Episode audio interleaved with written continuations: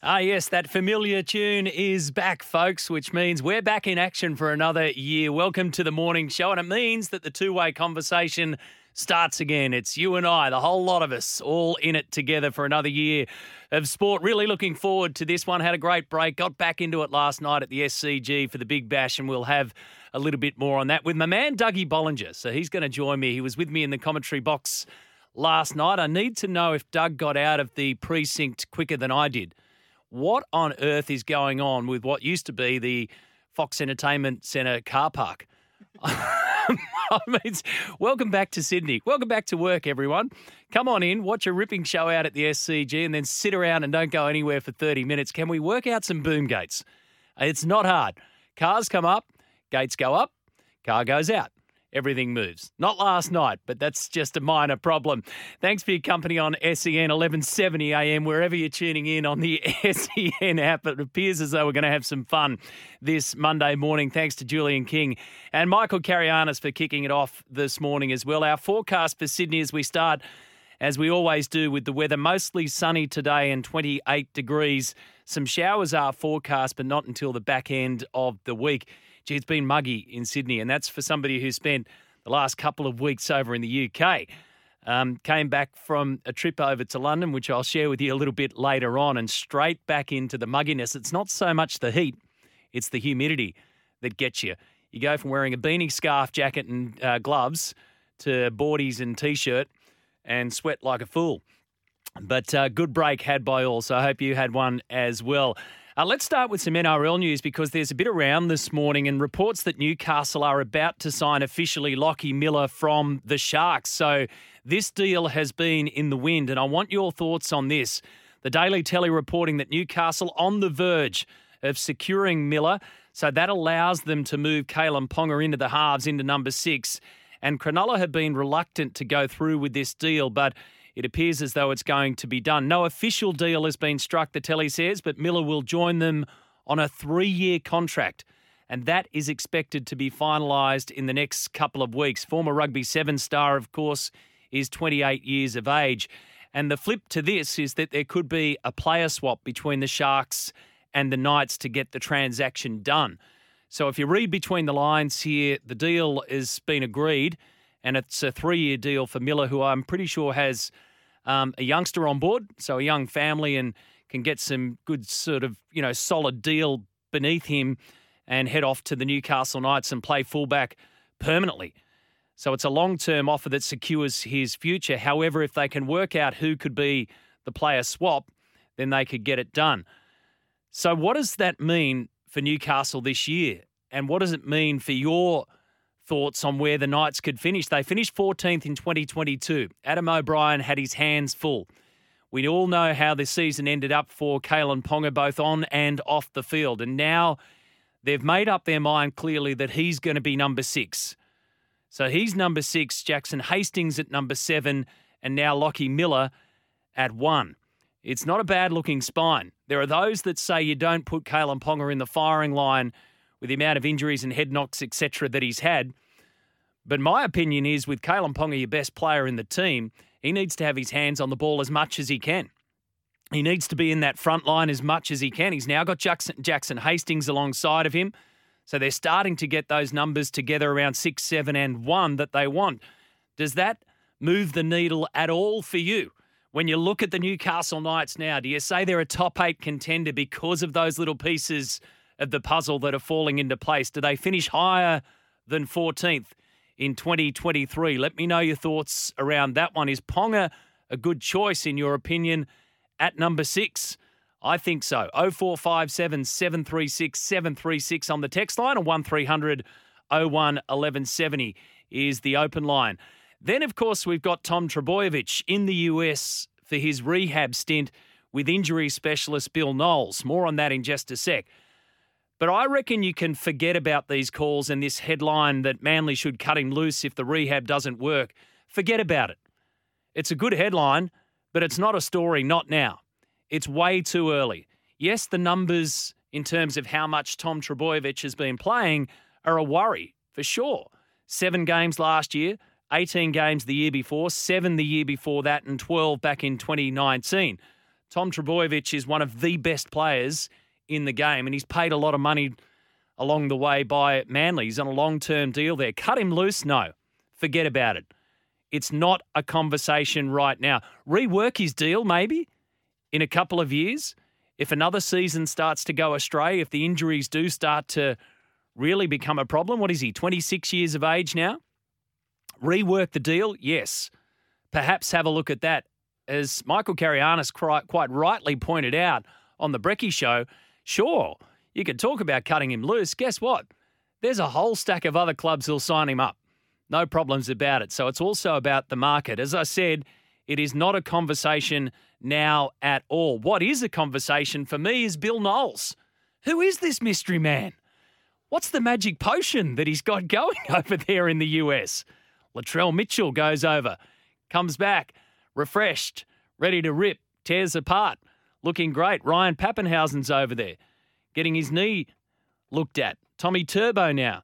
So what has this American specialist got that those in Australia don't? We have got some of the leading sports scientists, physiotherapists, chiropractors, rehabilitation specialists going around. Yet for some reason, we need to send these athletes on a plane and head them over to the US, get them out of the bubble, perhaps that's part of it, and head them over to Bill Knowles where he works his magic on them, sends them back all refreshed. It's become a good deal for the club, for the player, and for the sponsors. So if you look at it in that sense, there's an outcome here that has started to become part of this modern trade of sending somebody over to somebody like Bill Knowles. Latrell Mitchell, Ingenia Holiday Parks tipped in $45,000 to help with the cost of getting him over there and a documentary. There's your key, documentary. Turbo. When Manly made the announcement, Shaw and Partners, one of their current sponsors, was put forward as those that were helping part of this, and they will be sponsoring this trip. A videographer is going over. Doco being done. Ryan Pappenhausen, not sure at the moment, trying to get to the bottom of that, but in some of the video that I've seen, he's wearing a grilled beanie. Current sponsor of the Melbourne Storm. So there's a deal here. There's a little mini industry going on where you can say, hang on a second, we can take our player away from this environment. We can get him over to somebody who knows how to do it. But along the way, you're not going to get that if you send him down to Brookvale or if you send him down to Caringbah or if you send him down to Carlton North down there in Melbourne. You're not going to get that kind of documentary and that kind of sponsorship help along the way. It's a long bow, yeah, but it's a fact that these sponsors are kicking in to get these players over there. If it all works out in the end, then it's all worth it. Give me your opinion on that, 0457 736 736. Are we missing a trick here? And who's the Bill Knowles in Australia? And why on earth isn't he or she sticking his or her hand up saying, come here for half the price? And my other question around that is, even if he's fit, if Tom Trbojevic comes back fit, fully fit, do you start him in round one against the Bulldogs at Four Pines Park? So think of the bigger picture here. The Seagulls, under new coach Anthony Seibold, would love to have Tom Trbojevic rolling out in game number one. Why? Because chances are they win when he's on the park. And the stats will tell you and back those up. However, week two for the Seagulls is a bye. So do you risk parking Tommy T for the first round and get an extra week or two out of his rehab at the risk of possibly going down against the Bulldogs, or do you just come out with a bang? I mean, it's an interesting one when you put it into that scenario and that picture, that broader picture, especially with Cameron Ciraldo in charge at the Bulldogs. New signings there, Reid Marnie, Viliama Kikau. So a new look Bulldogs will front up to Four Pines Park in round one. Do they face Tom Trbojevic? Do you put him in cotton wool for another week knowing that you've got the bye in round two? Let me know your thoughts, 0457 736 736. The tennis, well, the Australian Open gets underway in less than 2 hours now. SEN commentator Brett Phillips will join us. He'll be in the bunker later on tonight. Full coverage on SEN of the Australian Open. I love these 2 weeks of the year, and BP will have a front row seat quite literally in the bunker on centre court. The odds coming into this one, well, Novak Djokovic is clear favourite in the men's to win his 10th tournament at Melbourne Park. He's $1.83. Daniil Medvedev, finalist last year, $6.50. And Nick Kyrgios and Rafa at $15 going into day one, week one of the first Grand Slam event of the year. The women's, Iga Swiatek, $3.30. Now, I jumped when I saw that because she should be clear favourite, and at $3.30 is a fair bit of value. Aryna Sabalenka at $7.50, Jess Pegula $11, Caroline Garcia and Coco Gauff at $12. The schedule for today, so it'll get underway at 11 o'clock, first match starting on Rod Laver Arena and then around the precinct itself. It's quite fascinating when you're down there for the first week of the Australian Open because everything's in play.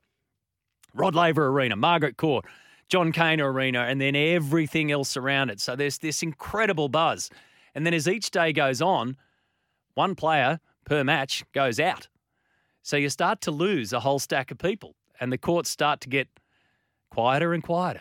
And you start to get towards week two when it really picks up again in terms of intensity. Coco Gauff will be first out there, the seventh seed against Kateřina Siniaková. Rafael Nadal, not before 2:30. So Rafa in the afternoon match. He's got Jack Draper. Rafa comes into this one as the defending champion at 36 years of age with more majors than anyone else in men's tennis. 22 majors, we know that. But he's lost 6 of his last 7 matches. Is he up for this one?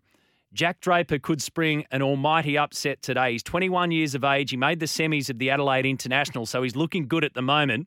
But he's got to face somebody who will not go away on the other side, regardless of the conditions and regardless of the form. With somebody like Rafa, you take all that away. If it's anyone else, you look at the form guide and say, I don't know. If it's Rafael Nadal at the Australian Open in the first Grand Slam event of the year, I reckon you wipe all that and start again. It's going to be an interesting one. The night session, Swiatek against Julie Niemeier from Germany at 7 o'clock.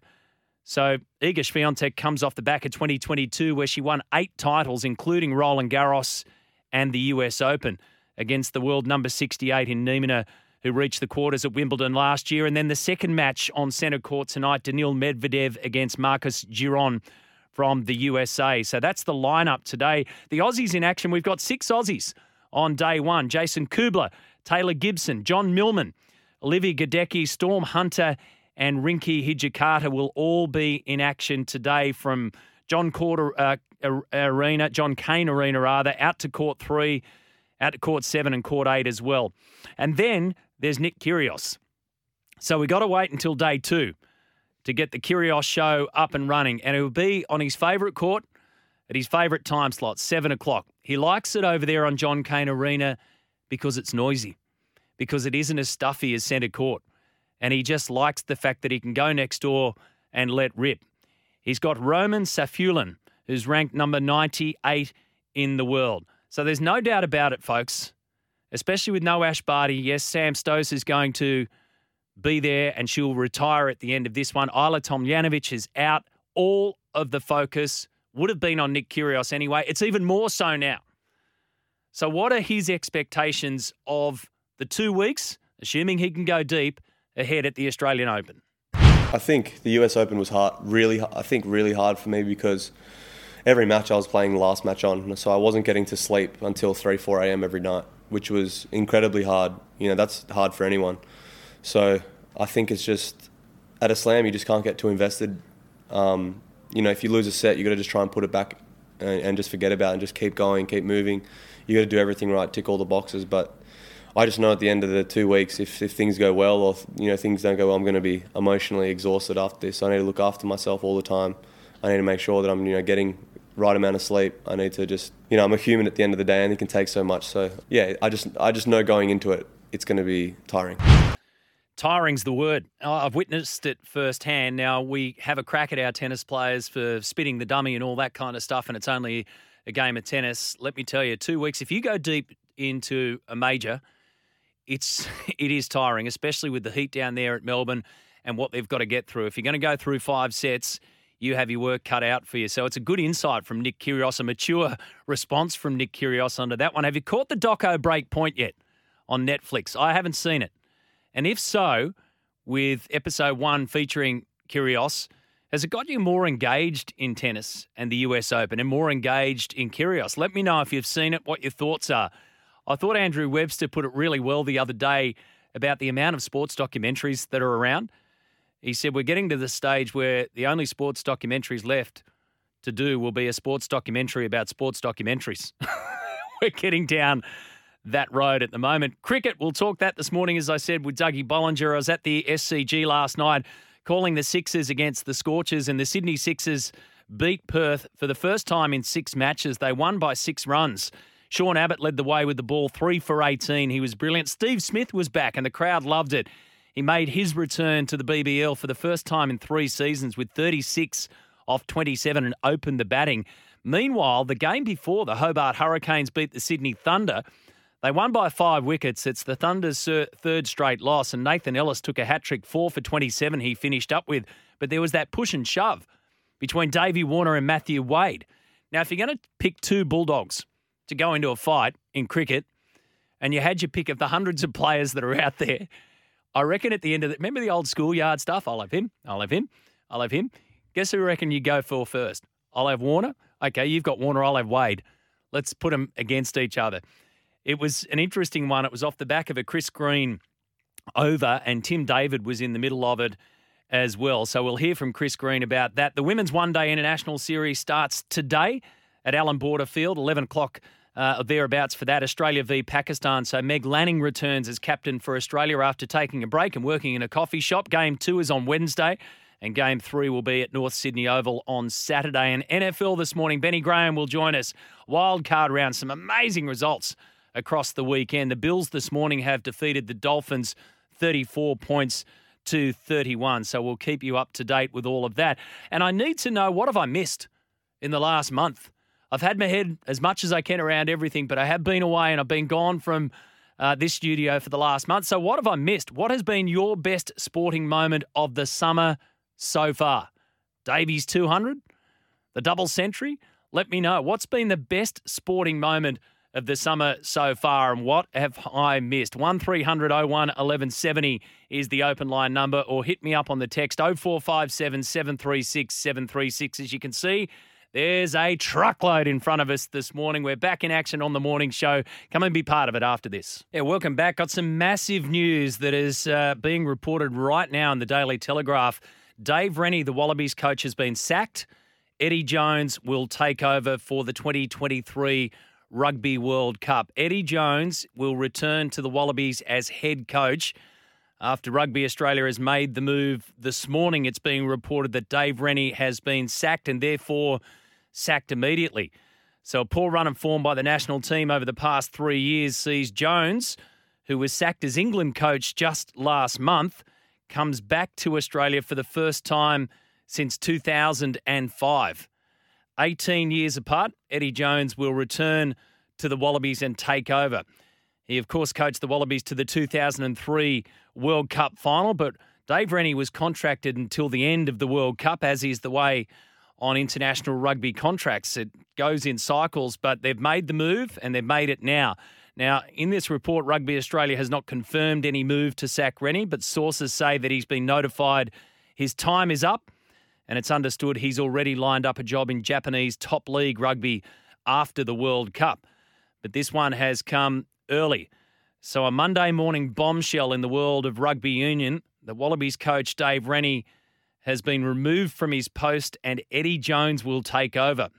That's huge news, and a big, big call from Rugby Australia bosses to make that move. Now, obviously this started swirling around as soon as Eddie Jones was sacked as England coach last month. And I can give you an insight into what has been taking place since. I know that Rugby Australia did speak to him pretty quickly to sound him out. Now, whether that was sounding him out for the job entirely or sounding him out to come on in some sort of advisory co-coaching role, I'm not sure. And we had this discussion just before we wrapped it up last year that if Eddie Jones is coming back into the Wallabies lineup or Wallabies circle in any way, shape or form, then it won't be as an assistant, because there's no way in the world that Dave Rennie would have copped that or been up for that.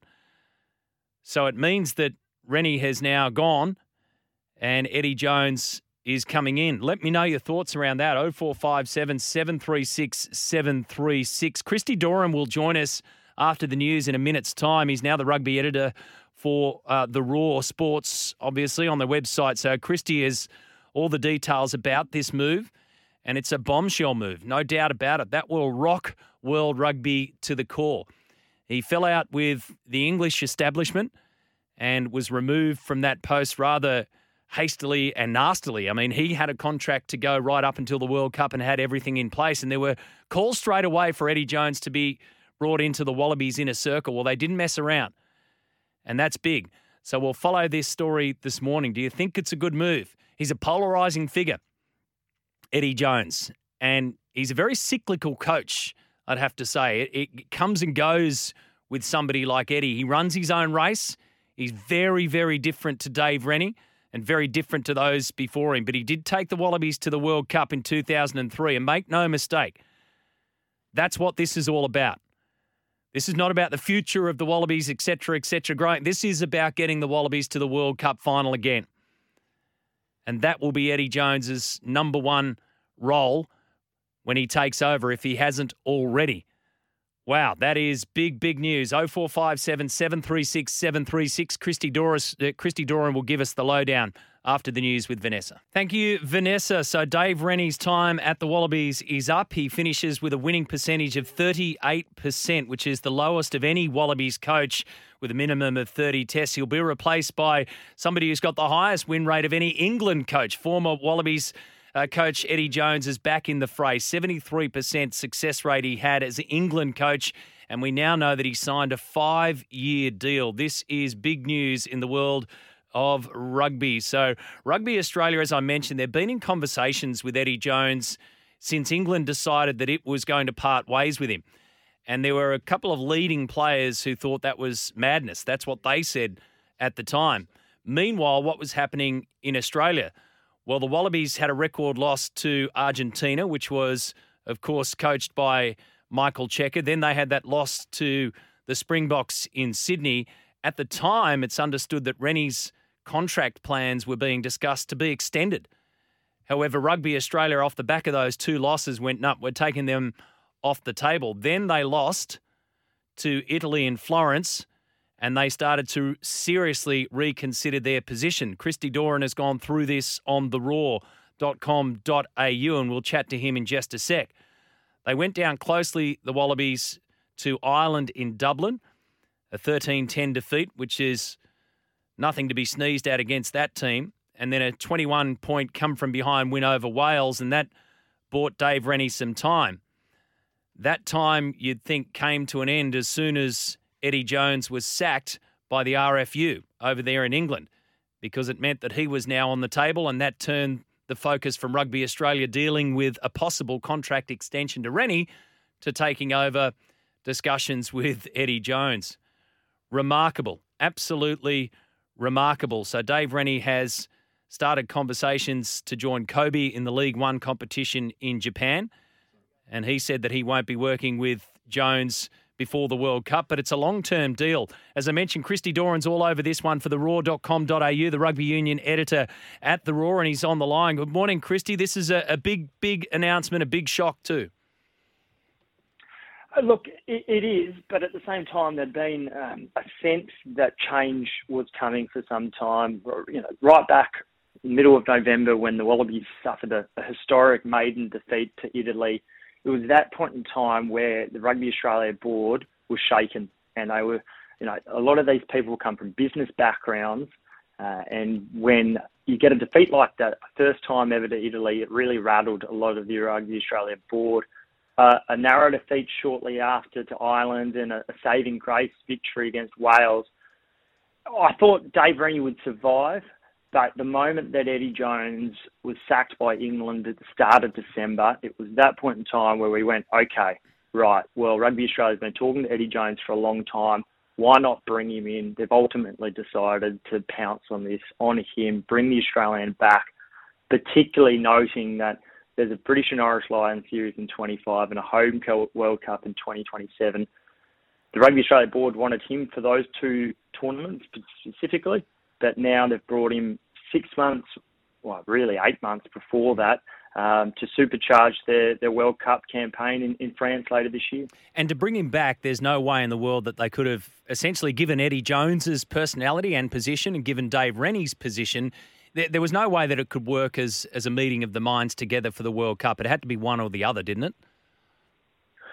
It's interesting. When Eddie Jones had an interview with The Guardian about a week and a half ago where he said, he's not an assistant. I'm not an assistant, mate, he said. And then shortly after, on Monday, a day after I'd written that Dave Rennie's in talks with Japan, in Japan in the League One competition there, he said, look, it's not going to happen. When it was put to him, would you work with Eddie Jones if he comes on earlier?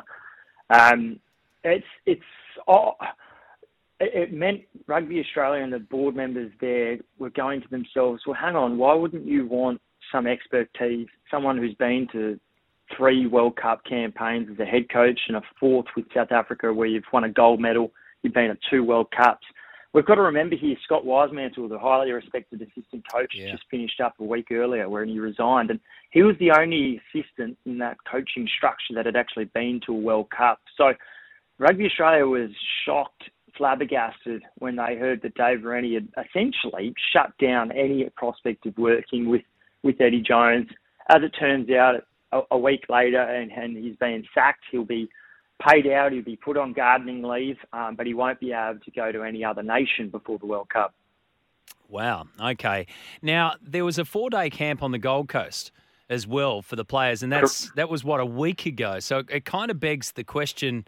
I mean, you've got to go through with what you've got on the list, right? What you've got on your calendar. But the players certainly would have known about it. It was public knowledge that RA was talking, Rugby Australia was talking to Eddie Jones. So the players would have got wind of something going on. Was there any whispers around this camp up there on the Gold Coast that things were changing quickly? And it kind of begs the question, why go through with it with Dave Rennie in charge? Well... Players aren't stupid. A lot of them, seasoned players, guys like Nick White, Michael Hooper, they've been around the traps. They may have thought, and I know that there are some players who thought that, hey, we reckon Eddie Jones will come in. But this was 3-4 weeks ago. This was before Christmas. After Christmas, I think they thought, okay, well, we've got to this camp, nothing's happened. And there was a bit of an idea that, okay, well, if it hasn't happened yet, it might not happen. But you know, maybe he does join as a technical consultant. Maybe he does join or they make the announcement that he will join following the World Cup. But I still think they've come down. Rugby Australia's made the decision. Who's more likely to get us to a semi-final at this point in time? And it's probably, you could say, with a bit more authority, maybe Eddie Jones. When he took over from England, England had won their final pool match of the World Cup, but didn't make the knockout stages in 2015. Eddie Jones then comes on, replaces Stuart Lancaster. They win the next 17 matches and they equal the record of 18 against New Zealand. We saw, almost 8 years ago, Michael Cheika jump on board before the 2015 World Cup. And he then takes charge of the Wallabies. They make it through to a World Cup final. So there has been a short history anyway that shows that turnarounds are possible. But I still think that RA, they wanted to lock and pin Eddie Jones down so that he can be the coach for the Wallabies in the Lions series of 25 and the home World Cup in 27. And Jones not only has extremely good coaching pedigree, he was sacked by England despite having a 73 winning percentage, which is the highest of any England coach. But he also will attract headlines. He'll attract headlines from start to finish, go to woe. And you won't see that with England, but we know that now with Stuart Lancaster. And they're probably going to struggle at stages, I'd imagine. But here in Australia, when you're competing with rugby league, the NRL, the AFL, having Eddie Jones be able to bring pedigree and the ability to attract a headline is a hugely important thing as well. This close to a Rugby World Cup, the plans were there and laid out, and Eddie Jones lamented that fact that he didn't get to follow those plans through in the English rugby union system as head coach of England. So he's got those secret. He's got those plans. They shouldn't change too much under the new coach over there. So that's one thing that he's got in the top drawer when he takes over this job as the Wallabies. Why do you think Rugby Australia thinks that Eddie Jones will work this time around and Dave Rennie wasn't going to work? Well, Dave Rennie's winning percentage is 38%. It's the lowest of all time from a Wallabies coach who's coached more than 30 matches. You know, they're the hardline facts. There's a few draws thrown in there, but and other people will point to the fact that, oh, yes, there was a record amount of injuries last year, that the Wallabies had to use 51 players, that Quade Cooper wasn't there for all but 47 minutes. Samu Karevi missed the bulk of it. They only narrowly lost in Paris and Dublin. But at the end of the day, the Wallabies hadn't been able to convert close defeats into victories. Eddie Jones has proven to be able to do that. I've already expressed the 18 matches that they ended up equaling the World Cup, the record streak there. But he also made a World Cup final in 2019, did Eddie Jones, and that's not long ago. He's won 10 of 11 matches against the Wallabies when he's been in charge of England. He came from from 1-0 down in Perth to win another historic 2-1 series victory in Australia. They won 3-0 in Australia in 2016 against a Wallaby side that had just made the World Cup final.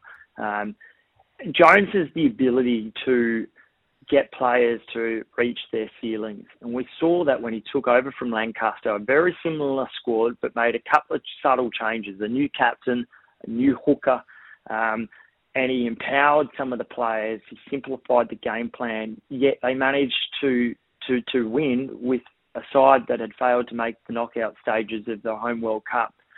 They're some of the things that have really attracted Rugby Australia. Can he work? Has he softened? He was sacked, of course, in 2005 after a pretty disastrous year. But I'll tell you what, a lot of players, they get better when they've overcome adversity. And we know, even going back and even politics, a completely different realm. Robert Menzies didn't last very long in his first one, and his second stage back he did. So they're going to be hoping for a similar sort of thing, Rugby Australia. Yeah, there's a saying, the train doesn't stop twice. Well, it has for Eddie Jones, and it will this time around. A final one for you. Does this put any current Wallabies players on notice in the frame? Should any of the current Wallabies players be worried or the vice versa side of that by the fact that Eddie Jones is now going to be in charge as opposed to Dave Rennie? Well, Eddie Jones is one thing I know for sure is he thinks that there's enough talent in Australia. There's no doubt about that. I think Tate McDermott, who's been in and out of the side, given limited opportunities, from my understanding, he's a big Tate McDermott fan. I also understand he likes Fraser McWright. Suli Vunivalu, he must be someone who now rockets back into contention for the Wallabies, because Vunivalu played 2.5 minutes under Dave Rennie. He didn't make the 44-person training squad, which is extraordinary for a two-time NRL premiership winner, a try-scoring machine. And we know that Eddie Jones has a strong affiliation and respect for rugby league. And you look back at the 2003 World Cup when there was Takiri, Saylor, Rogers, more recently with England, Bentio, who took part from 16, 17, 18 before kind of falling out of favour there. I think Vunivalu is probably the biggest headline name that will come back into the selection reckoning. It's a big story, Christy. Appreciate your time this morning. You can read all about it on theraw.com.au. We'll continue to chat through this one because there's more to come. Good on you, mate. Thanks for your time this morning. Thanks, Matt. Cheers. Christy Doran there, great friend of the show, rugby union editor at theraw.com.au. And he points out this morning in his article that there is a 5-year deal that has been signed by Eddie Jones. He will be in charge of both the Wallabies and the Wallaroos, and not only the Rugby World Cup, but the perfect figure that Rugby Australia believed to lead the Wallabies during that home line series in 2025 and the 2027 World Cup. So it's a big one. And as soon as Eddie Jones was let go by the English Rugby Football Union, things were put in process straight away. Remarkable, isn't it? It wasn't too long ago that Jones was in charge. Anthony Seibold was his defensive coach. Siebes is now in charge down there at Brookvale, in charge of the Manly Warringah Seagulls, and Jones returns to the Australian coaching staff. Eddie Jones back. Dave Rennie is out in the garden. Let me know your thoughts about that. 0457 736 736. On the text line, Adam says, massive story on the Wallabies. The rumour is absolutely massive. It's not a rumour anymore, Adam. It is now fact. Eddie Jones has been locked in as coach of the Wallabies for the next 5 years. A statement has been made by Rugby Australia Chairman Hamish McLennan. He's confirmed the news to the Herald this morning. It's a major coup for Australian rugby to have the best coach in the world return home to coach the iconic Wallabies and to oversee the Wallaroos program.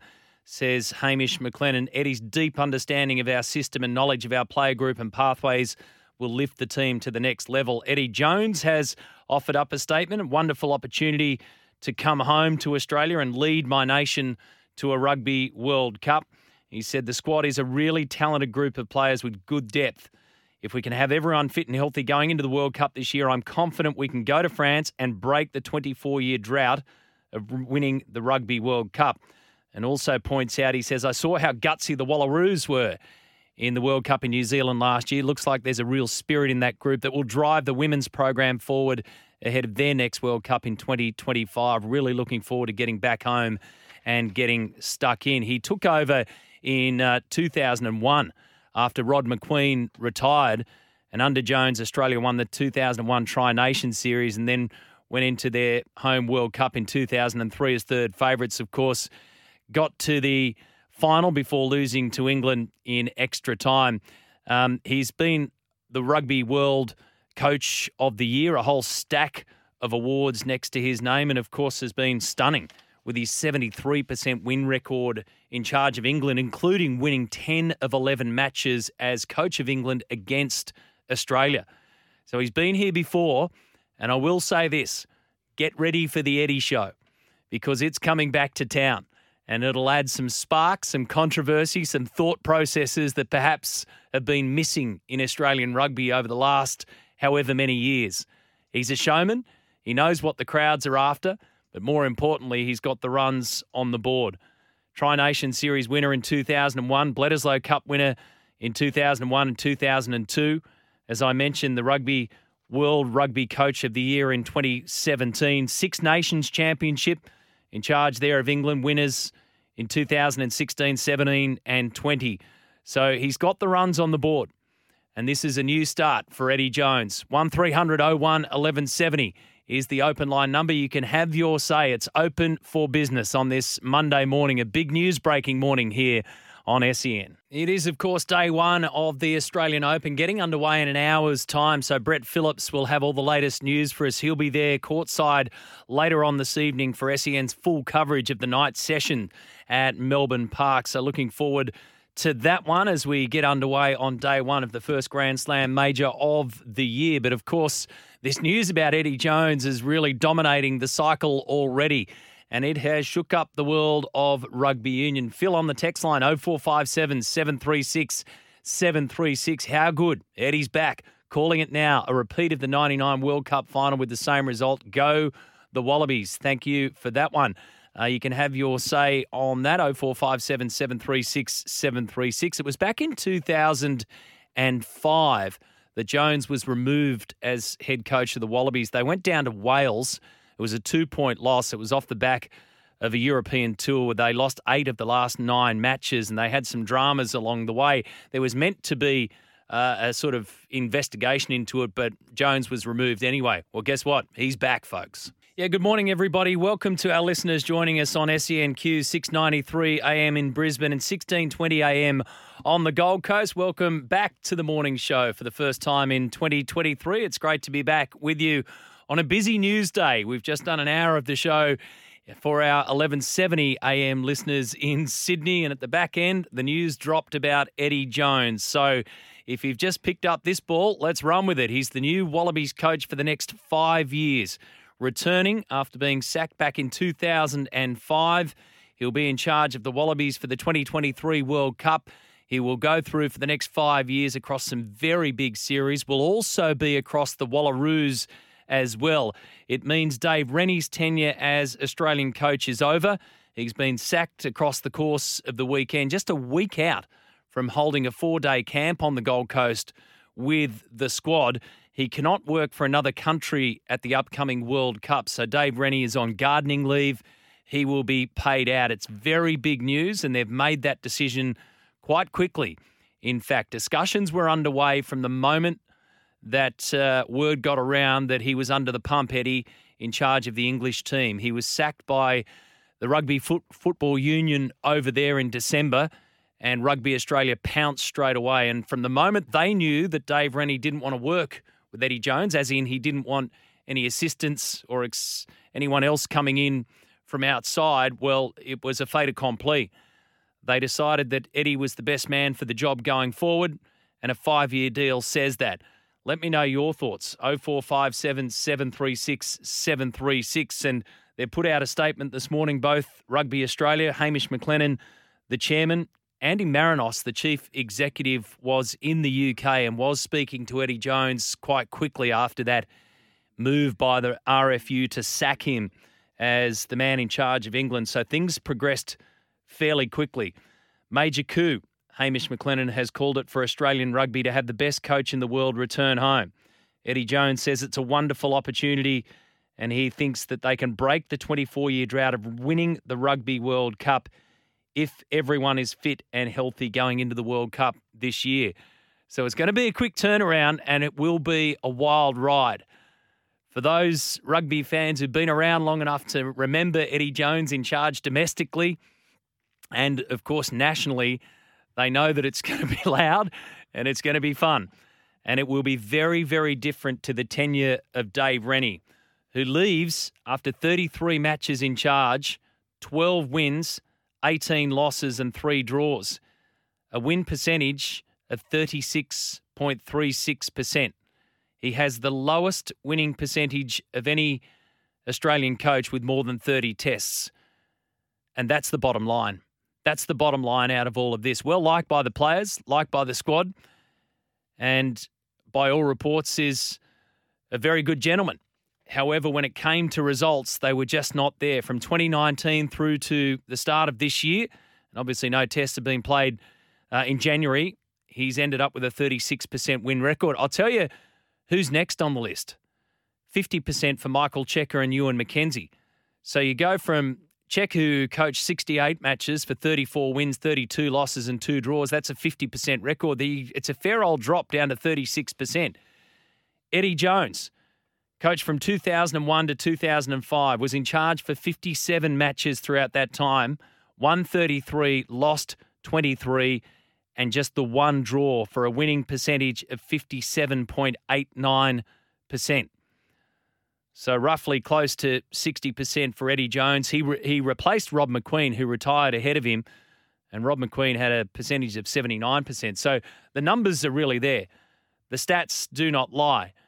And Jones will bring something very different, very fresh into the Wallabies camp that may have been starting to get a little bit stale, certainly results-wise.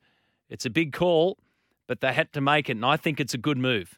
Have your say on that, 1300 01 1170. In terms of what's ahead of us, well, the Women's One Day International Series will be getting underway in about 50 minutes' time. So in the next hour, Australia will start against Pakistan. Alan Border Field in Brizzy. Meg Lanning returns as captain for Australia, and I read the report this morning that spoke about her time away from the game and how she said she didn't think she would ever have time away from cricket, but she went and worked in a coffee shop, just completely got out of the system and had her focus elsewhere.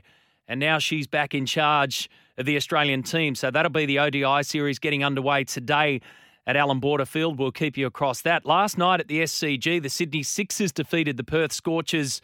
I was there in commentary with Dougie Bollinger for SEN and Big Bash Nation. They won by 6 runs. And a couple of key things came out of this. Steve Smith made his return to the BBL and did so at the top of the order. 36 off 27. He looked very good. Sean Abbott, with 3 for 18, led the way with the ball, and the Hobart Hurricanes defeated the Sydney Thunder. And, of course, the Australian Open starts today, so let's do an Open update. Thanks to Kia, the all-electric Kia EV6 GT supercar is landing soon. Brett Phillips, in the thick of all the action, our SEN tennis expert, is right there amongst it as play is about to get underway in about 50 minutes' time. Good morning to you, BP.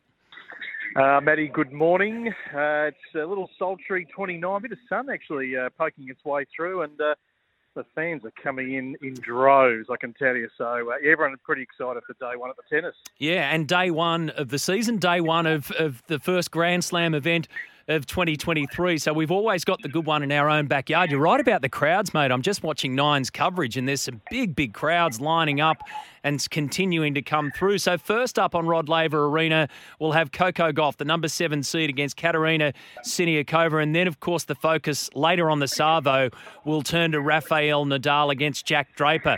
Now, Rafa, of course, has all the numbers. We don't need to go into Rafa's past, but what about the present against this 21-year-old Brit who made the semis at the Adelaide International? How much of a threat is he against the defending champ?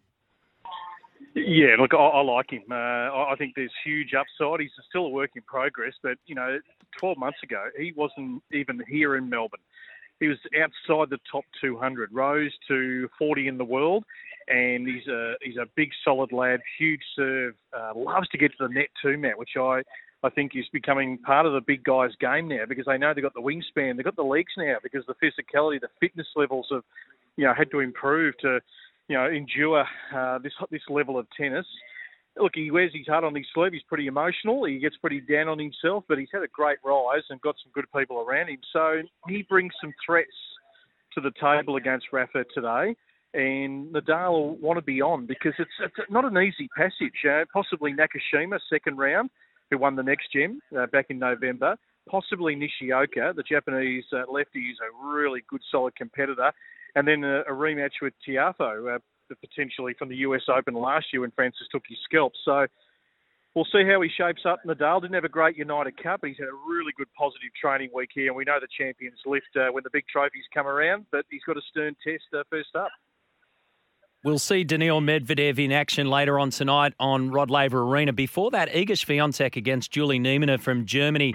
I mean, Swiatek comes off the back of an incredible season where she won the French and the US and 8 WTA titles. I note that she's $3.10. I mean, she's favourite, but she's $3.10. Is there anyone else out there who could take her down? That seems pretty good value for me. Yeah, no doubt. Look, and she could have just one off day. We saw it at the United Cup when Pegula took her scalp. But you're right, she's come off a phenomenal year, nearly 6,000 points clear in the rankings. So she absolutely deserves favouritism. But if you're looking down, there's a potential matchup with Coco Gauff if she continues her journey. Won Auckland, you know, they played in that French Open final last year. And when you look through that big pack of women, you know, Coco's got the special qualities that could maybe win her a slam and maybe bring undone Iga. You know, the one I like, I think she might just about be ready, is Aryna Sabalenka. I know she's had the serving yips 12 months ago, a couple of semis the previous year at majors, but she's come to Australia serving really well. She's got game face on. She's a bit of conviction about her, and she's such a powerful hitter, you can't deny her.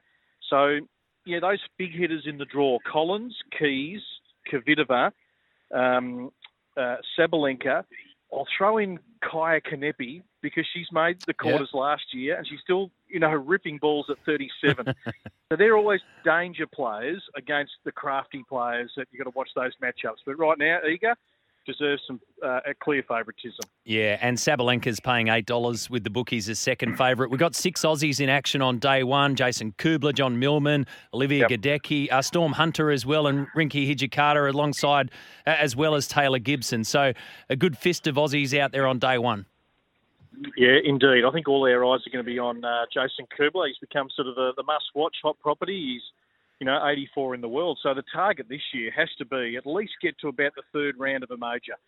And he made fourth round Wimbledon last year. And then the ranking goes inside the top 50, and that's where he should be for his talent. So up against Sebastian Baez today, tough Argentinian, but he's only got a 5-19 record on a hard court. So like a lot of the South Americans, has honed his game on clay.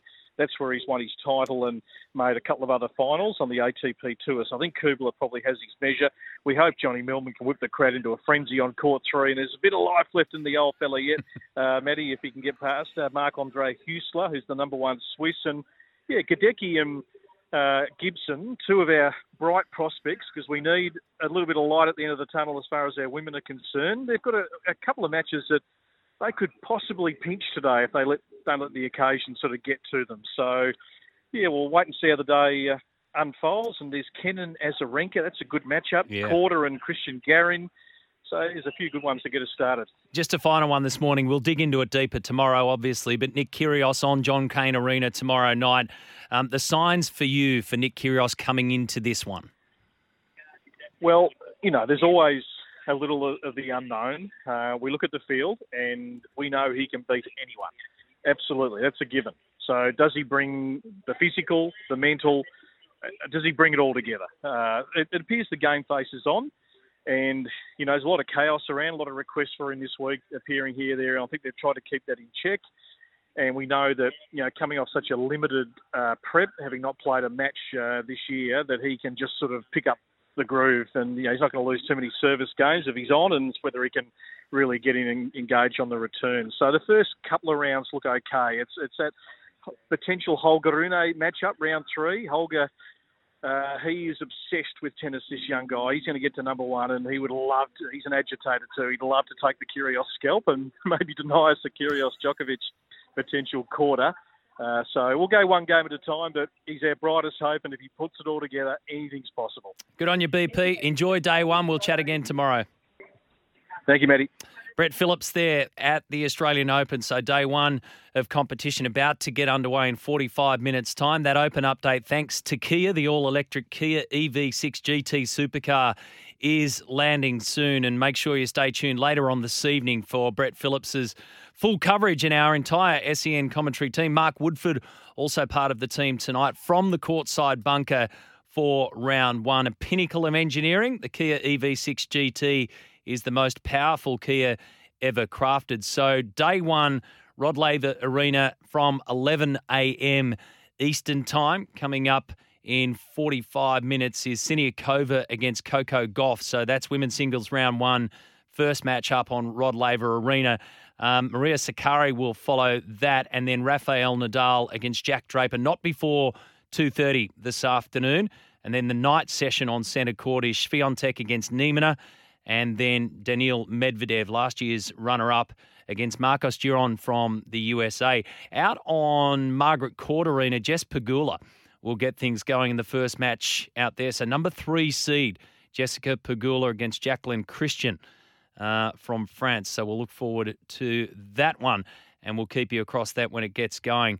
But Brett Phillips will have everything for us at the Australian Open. Are you into it? Are you ready to rumble for the tennis of 2023. We're very, very lucky that we have the first major event of the season. This is where it all starts. They come off a very quick turnaround, but I always go to the favourites at this one. I know it's kind of the cheap way out or the easy way out, but there's a reason you go to like a Novak who's won 9 of these things. You go to a Rafael Nadal because at the big events, they know exactly what to do.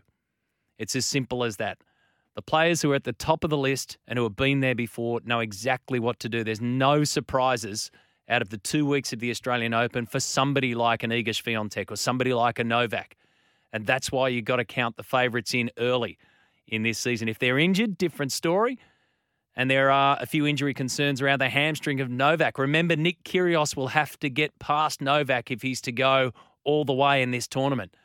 That's a discussion to have further down the track, and we have to wait tomorrow for Kyrgios to play. So we'll wait and see what happens there. It's 18 and a half minutes after 10 for our Sydney listeners, 18 and a half minutes after 9 for our Brizzy and Gold Coast listeners who've joined us. 1300 01 1170 is the open line number.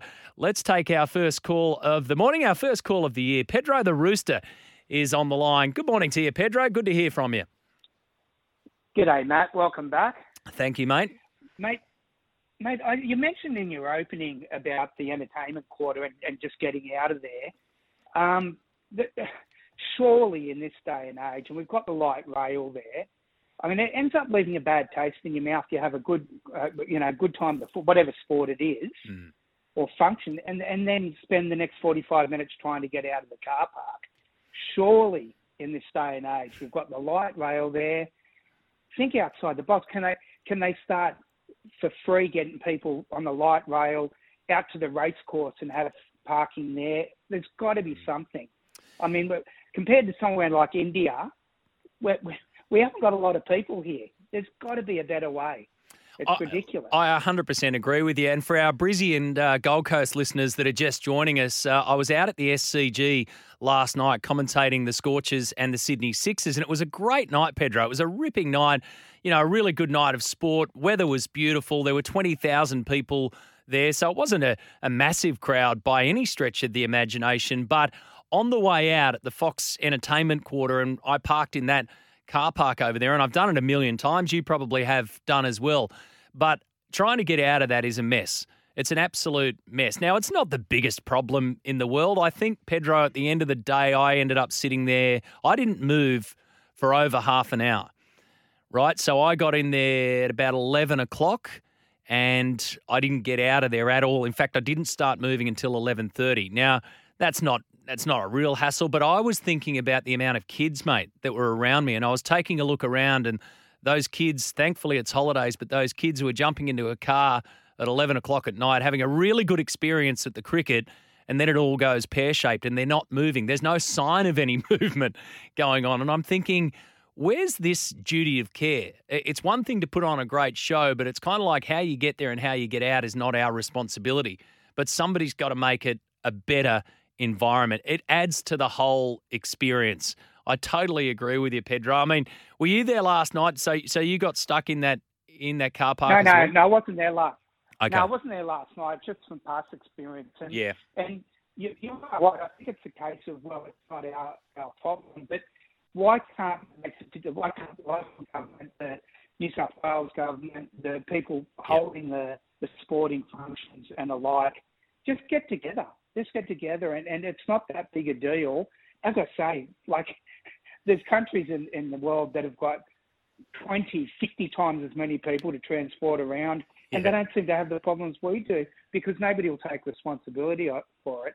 And that they're shooting themselves in the foot because how many times have families thought to themselves, I wouldn't mind going to that game, but God, we'll end up getting home too late because of the traffic. Nah, not going to go. So they're missing out. And it's people at the event. Yep, and there's options now as well. Good on you, Pedro. I appreciate that call. It wasn't a whinge by any stretch of the imagination, and I did mention that this morning. I tell you what, I needed to get up early this morning, and I was just thinking, what a pity. We've had such a really good night. I mean, the location of the Sydney Cricket Ground and the Moore Park region is what it is. I'm taking a look at the Nine coverage, and I've been there and hosted the tennis plenty of years, and I've spent a lot of time at Melbourne Park. Now, most of those that are going to go into Melbourne Park today will walk, or they'll get the train straight in there because it's so close. You get into the city, you jump on a tram, I should say, and you zip across, free access on the tram if you've got a ticket to the tennis. And all roads lead to Melbourne Park, right next door to the MCG, so it just works well. We don't have that in Sydney. But what we do have is a car parking system that's totally ineffective. And Pedro's spot on. If they all get together and go, let's make it our problem instead of it's not our drama, then everyone will have a better experience. More people will want to go. It's that simple. 23 minutes after the hour, you can have your say. 0457 736 736. The big news this morning, Eddie Jones, back as Wallabies coach. Dave Rennie has been sacked and replaced by Jones, who's now on a new 5-year deal. 30 minutes away from the start of play at the Australian Open, so we'll keep you updated with the scores as they start to come on in. So make sure you stay tuned to SEN for, well, the rest of the day, the rest of the week, the next couple of weeks, the whole year. Just keep it locked on. We're back in business on the morning show. It's great to have your company. I did ask the question earlier on, been away for a month or been away from the studio for a month. What did I miss? Is there anything I missed, folks? Is there anything that you need to enlighten me on? I caught most of what was going on. I did spend a bit of time overseas. I'll tell you what I did miss. I missed the opportunity, even though I purchased a couple of tickets to go and watch Crystal Palace play Southampton at Selhurst Park. I've been there before, thankfully, and it was an FA Cup match. Now, they're in the doldrums at the moment, Palace, so I didn't miss much, but I ended up missing it because the bloody trains were on strike. Which is nothing new over there, but it turned out to be a bit of an adventure to try and get there. So we ended up sort of going, don't worry about it. And it turned out they got beaten by Southampton anyway, who've been going worse than Palace. So I kind of missed something, but kind of didn't really miss something. 0457 736 736 from the Jawa on the text line. Thank God for Eddie Jones. so sick of hearing the "we played well and came so close" line. Just another loss and another excuse. That one from the Joe. There's another one here from Bulldog Bob, which I'll get to after the news on Eddie Jones and how it all played out and some of the stats around this decision to remove Dave Rennie and why, if he's the world's best rugby coach, did England sack Eddie Jones? Well, it's a fair question to ask, but there's a whole stack of reasons behind it. And let's just put this really clear. As soon as he was sacked, as soon as he was removed as coach by the RFU, Rugby Australia knew that they had to get him, and they moved very quickly. So that tells me that Rugby Australia knew that they had to move on from Dave Rennie if the right man came along, and as soon as he did, they pounced. I got no problems with that whatsoever, because as nice as Dave Rennie might be, and as much as he had the full, thought process around making the Wallabies better and guiding them to the World Cup and the long-term plan and everything to go with it, the fact is the results weren't there. And Eddie Jones has the results on the board. It's always going to be a controversial decision, especially with him. But they had to make a move, and they did so. And if they weren't, if they didn't, we'd be sitting here saying it's time for Rugby Australia to move on. They're dragging their feet. Well, they've done it. And now we've got Eddie Jones Mark II. Back after the news. Good on you, Vanessa. Thank you for that. And, of course, on SENQ 693, Brizzy, 1620 a.m. on the Gold Coast. Noosa Bronco says, Matty, on car parking. You obviously haven't been to the Brisbane Entertainment Centre. An hour to get out on a good night. And it's been that way since it opened. That one from the Noosa Bronco. I have, but not in the car park, mate. So I'm not surprised to hear that, unfortunately. Matt says, Matty, getting out of that SCG precinct is and always has been a nightmare. I've got memories of going to the SCG with Dad, never having seeing the final ball. You just have to leave early to get home at a reasonable hour. Yep. Morning, Matty. Welcome back. And the infrastructure in Sydney is shocking. The government needs to make it easier to get in and out of these sporting precincts. Jeez, Junior Smithy, well said. They're more worried about what somebody wore at their 21st than we're worried about how you and I get out. But you've said it well. Need to make it easier to get in and out of these sporting precincts. Well, they don't want us to drive in the first place. There's a go-kart facility on the top floor of that car park, isn't it? It's now Disney Studios, not Fox Studios anymore. They don't want us to drive. That's fair enough. If you don't want us to drive, get rid of the car park. Put more trains, 10 trams in there. Do the ones that work. Do something, anything. Now, Bulldog Bob says, Matt, if Eddie Jones is the world's best rugby coach, why was he sacked by England? I feel sorry for Dave Rennie after the Wallabies' recent European tour. They played 14 tests and won 5, lost 9. In those 9 losses, 4 of those games were lost by a total of 7 points, 2 by a single point in the dying seconds of the game. They lost to New Zealand by 2 after the full-time siren, and the same with Ireland, losing only by 3. While not a keen follower, I do take an interest, and I feel Rennie had the team heading in the right direction. After all, he took over a basket case. Also, were the players involved in this sacking? Did he lose the dressing room, as they say, says Bulldog Bob. A few questions and a few stats in there. And heading in the right direction, to me, might be the truth, Bulldog Bob. That's also the worry. Because this 4-year cycle, and you've been listening to me since we've been on air here on SCN, and I've constantly said it, this 4-year cycle where coaches essentially are really only accountable, or there's this only real accountability around results at the Rugby World Cup seem to be what it's all about, and they kind of forget about everything along the way. I don't know about heading in the right direction. It just doesn't cut it anymore, and clearly not heading in the right direction, because this close to a World Cup, they've axed him. He's being given the old heave-ho.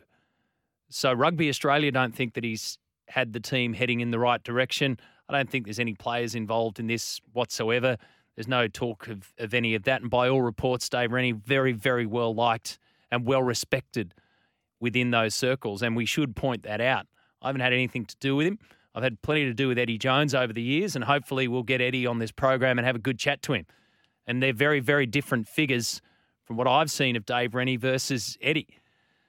And when you go back to those results that you point out, you're right. There were those close losses. There was all that kind of stuff, and there was everything going on. That is what happens to all teams. Sometimes injuries play a part. Bad luck plays a part. But the fact of the matter is they had that record loss to Argentina. They had that loss to the Springboks in Sydney. And at that time, Rugby Australia were negotiating or talking to Dave Rennie about possibly extending his tenure. Then they lost to Italy for the first ever time in Florence, and Rugby Australia went, uh-oh, hang on a second, we've got a problem here. He bought a bit of time by going down closely to Ireland and then coming back to beat Wales. So you can sort of see what's happening here. Rugby Australia and Dave Rennie are going up and down on this roller coaster, and it appears as though they were prepared to ride it through until somebody else became available. So that's how it played out. And you're right, Bulldog Bob, about those losses and the tightness and close results in those games. But that's the fact of the matter. Once they went down to Italy, it was time to pause and reset. And had Eddie Jones not been available, Dave Rennie would still be coach. I think that's fair to say. 0457 736 736. But taking the team in the right direction doesn't cut it when you get this close. If you're not getting the results, then they'll make the move, as brutal as it was. 2am Tommy is in the house. We're back together, Tommy. Morning, Matty. Morning, listeners. Yeah, good to be back here. To see you. Is it too late to say Happy New Year? Yes, it is. It is, isn't it? What is it, January 16th? First week, 7th of January, that's it. 7th of January? Yeah. You put a date on it. Well, it's the first week and then finished. Well, what if you haven't seen anyone? I said it to Mark. Hey, mate, how was your New Year's? It was good, thanks. What, my New Year's Eve? Well, no, that's what you say. Hey, how was your New Year's? Good to see you. Haven't seen you since last year. Mate, I was in bed 10:30. 10:30. Oh, you were, really? Yeah, I made the local fireworks and then I went and crashed because we had a flight the next day. Oh, there, yeah, fair enough. So that was fair. It is a bit overrated, New Year's Eve. Yeah. It's still a bit of fun, though. Exactly. I had a great time. So you're back and ready to rumble? Back and ready to rumble. Was in Melbourne for the Boxing Day test. That was a bucket list item ticked off, so that was great. Was there day one and day three, so missed the David Warner double century, but that's when it was 37 degrees, so I don't really regret missing that. That's okay. Well, you didn't really miss it, did you? No, I was watching it at a pub in nice air conditioning. So, can I just say another thing? The pints and the pots that they've got down in Melbourne, it's so annoying. Yeah. I don't want to. They call a pot a middy. Yeah. And then you got a pint. I just want a schooner. Yeah. I don't want a middy. A pint doesn't change. No, a pint. Pint's a pint. Yeah, pint's a pint. But then your pots and schooners. Yeah, like it's called a middy. It's a middy. Still got the same stuff in it. Yeah, but could always buy a bottle. But I'm not going to go to a pub to buy a bottled beer. You know, you want it off the tap. It tastes a lot better. But did see Alex Carey century, his first ever century, so that was amazing. And then was in Bali for a week with my girlfriend, got back on last Tuesday. So that was good, but just make sure you don't have any ice cubes in any of your cocktails. No. Because you'll get the dreaded Bali belly, which was not fun whatsoever. Oh, no. No. Did David Warner, in your opinion, deserve to be player of the series? So I think he scored, 200 of his 213 runs in one innings. I think, this was covered extensively last week, but that was just the biggest joke. Was that just saying, hey, Dave, can you not say anything more outlandish until you finish your career whenever that happens? But, I mean, look, it's going to be great. It's going to be really interesting viewing what happens. What is it? Is it end of February? We start the test series, I think it is, against India, where he averages 28, and I think he averages 26 in England for the Ashes. So a massive couple of months for David Warner on the Australian cricket team. Have you ever been caught in the Fox Entertainment Quarter car park? Now, I have to be honest here. I have been in a privileged position growing up because my mum, fortunately, lives on Moore Park Road. And if anyone has been to the SCG or Allianz Stadium, they've probably walked past the Olympic Hotel, which is on the corner of Regent Street and Moore Park Road. And my mum, fortunately enough, lives two doors up from the Olympic Hotel. So growing up, I was very fortunate. Would leave Allianz, would leave SCG, walk 10 metres up Moore Park Road, and I pop in home. So I've been very, very lucky in that sense. But I do understand the frustration. We didn't get a chance to chat with Dougie Bollinger this morning, but it was interesting because Dougie and I called last night. He ended up parking in the NRL headquarters, around that little car park. But I didn't get a ticket, so I didn't get a pass. So we left each other at the gate as we were exiting the SCG. I said, see you later. So I'm interested to know if Dougie he would have got out much quicker than I. I'll send him a text. Yeah. But also a little tip, if you're waiting for the light rail, if you walk up to Oxford Street, I know it is a little bit of a walk and there's a bit of a hill there. You go up Regent Street or you go up Oatley Road. Yes. You wait for the 333, 352. That will take you straight into the city. Yeah.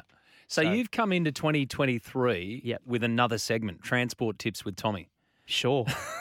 I'm happy to do it. Transport New South Wales, you want to sponsor the segment? Well, we're going to have to send you up to Queensland as well for our SENQ. For our SENQ listeners. Yeah, listeners. So I'm happy with that. Go and hit the streets of Brizzy and around the Gold Coast and do some transport tips. Matty, you were asking, before we get to the break, you were asking for the favourite sporting moment across the summer so far. Why don't we do some headlines there for Tommy's Tribune? Send in some headlines for the best sporting moment over the summer that you have seen. Was it David Warner's century? Is it going to happen in the next 2 weeks? Is Nick Kyrgios going to lift that Australian Open trophy? Was it something in the A-League? Was it the rejuvenation of the Big Bash the last few weeks that we have seen? Send in your Tommy's Tribune headlines for the best sporting moment of the summer so far. You win a Signet Boost power bank. Oh, we got the Signet Boost power back for 2023. You know, I've now got one. It's in the backpack and it's ready to go home. So after giving away so many, we've still got a few left in the kit bag. So you're after headlines for the biggest sporting moment of the summer so far? So far. Or perhaps to come? Yes. All right, we're going to do Tommy's Tribune a little bit later on, the first of 2023, where we just ask for headlines. We don't need anything further than that. Just give us a headline. You're still into your rhyming slang. You want your... alliteration as well, all the same olds, but just come up with some good stuff. 0457 736 736, back after this. Day one of play getting underway very soon, about 10 or 12 minutes away before round one gets underway at the Australian Open. Beautiful conditions down there. The roof is open on Rod Laver Arena, so we'll bring you all of that action as soon as it starts on centre court and the outside courts as well. 6 Australians in action on day one, and of course, Nick Kyrgios tomorrow night on John Cain Arena. Damien on the text line says, Rugby Australia had to act quickly to get Eddie, otherwise he would have been lost to the US or back to Japan. Unfortunately, Rennie is collateral damage, but it is the right decision for the code. Eddie's a great change manager. The rewards will be evident very quickly. Thank you, Damien.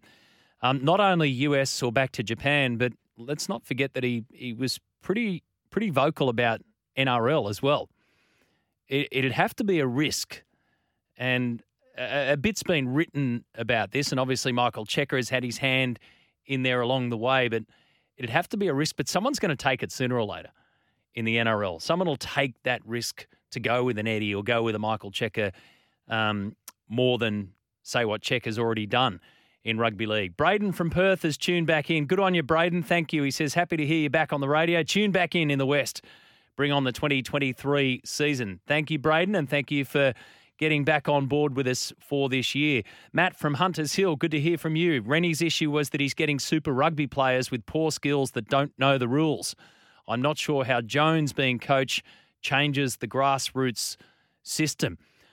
Well, it's not a bad point, Matt. It's not a bad point at all. And you know, this is part of the gig, isn't it? A 5-year tenure that will put him in charge of the Wallabies, in charge of the Wallaroos as well, and therefore in charge of the Australian Rugby Union system all the way down.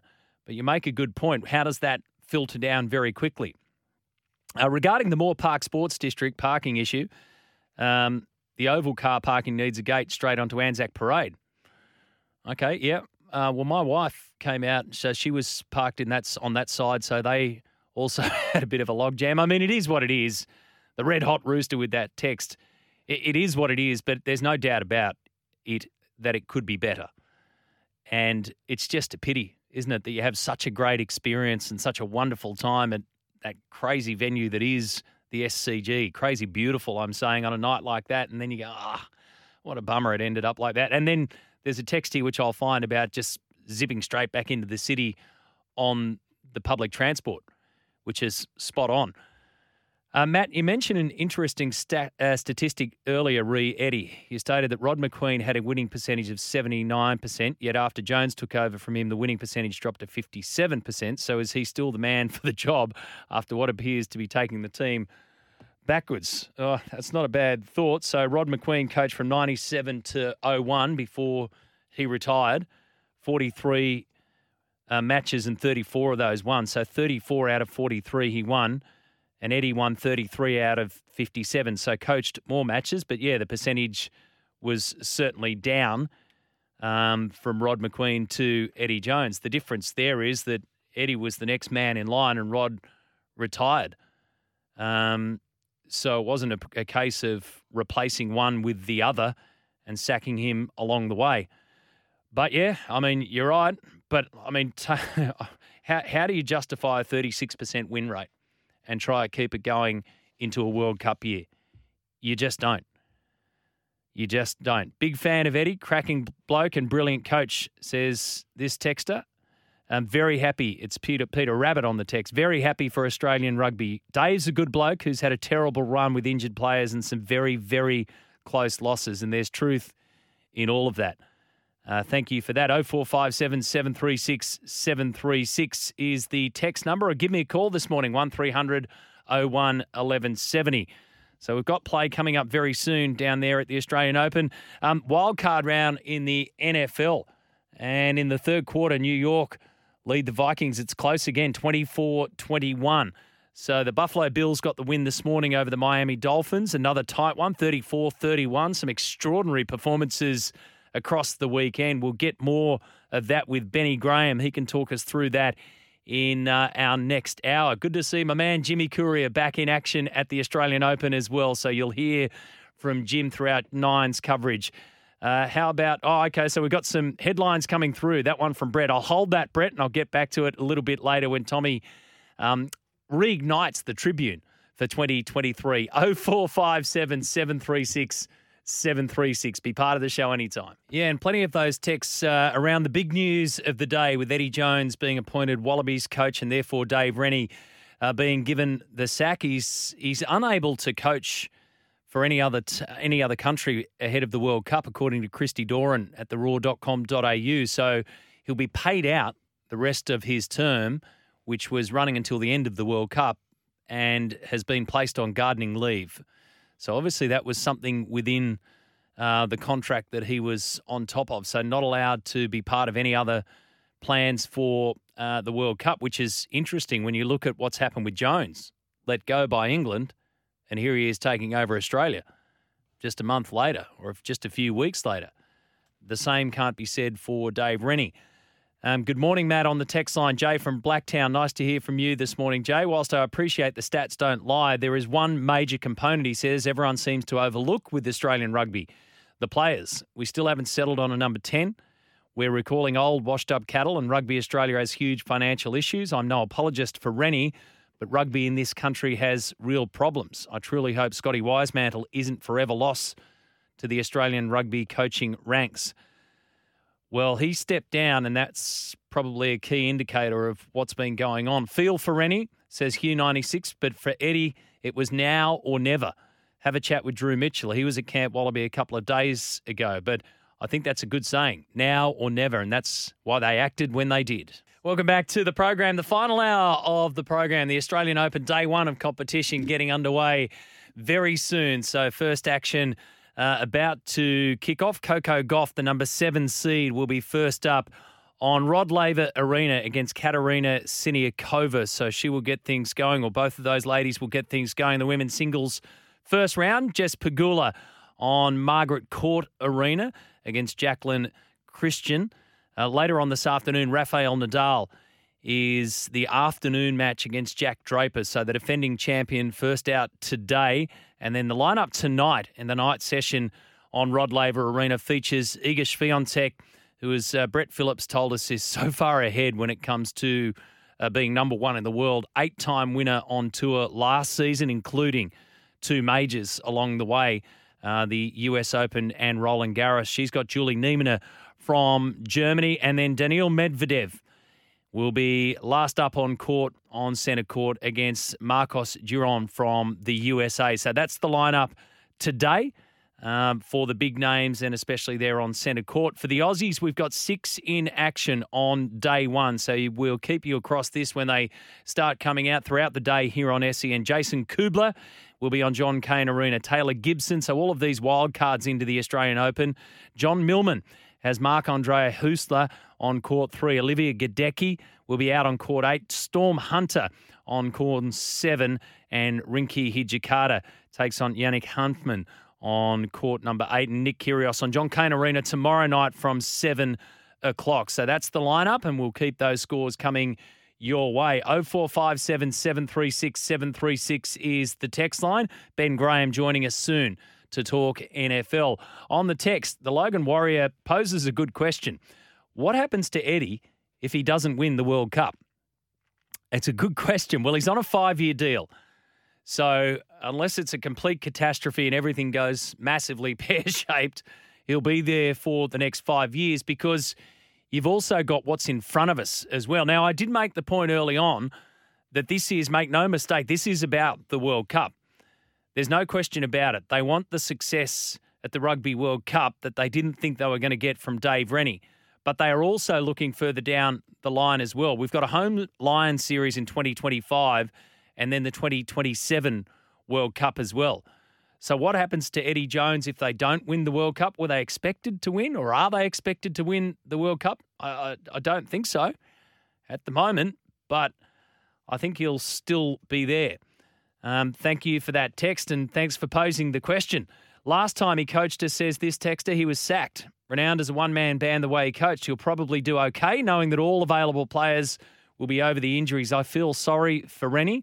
He was very, very well liked by the team, and I think that sentiment will be certainly far and wide from the playing group as well. But Rugby Australia had to make a call here, and once Eddie Jones became available, the call became pretty clear, in my opinion. Now, we've got the one-day international about to get underway. The match has been delayed a little bit earlier because of bad weather up there in Brisbane, Allan Border Field. It's the one-day international series between Australia and Pakistan. Australia have won the toss and will bowl first. Phoebe Litchfield has been given her cap, so she'll make her ODI debut for Australia. The team, Beth Mooney, Litchfield. Meg Lanning returns as captain, as we know. Elise Perry also in the team, no doubt. Talia McGrath, Ashley Gardner, Annabelle Sutherland, Jess Jonasson, Alana King, Megan Schutt and Darcy Brown. So that's the lineup for Australia. I was just taking a look at some of the stats here. Australia have won all 24 previous completed matches they've played against Pakistan in all formats. And they come into this series having won 20 consecutive bilateral ODI series dating back to January 2014. Their 15 wins and 0 defeats at Allan Border Field is the greatest unbeaten record for any women's ODI team at a single venue. What a team of superstars. That on ESPN crickinfo.com. So the stats there are quite overwhelming for the Aussies. So good luck to them, and we'll keep you abreast with the scores. They've just come out onto the field as we speak, both teams, so they'll do some national anthems and some pretty heavy clouds around. But let's hope that they get underway soon and they get a full day's play, the first of the ODIs.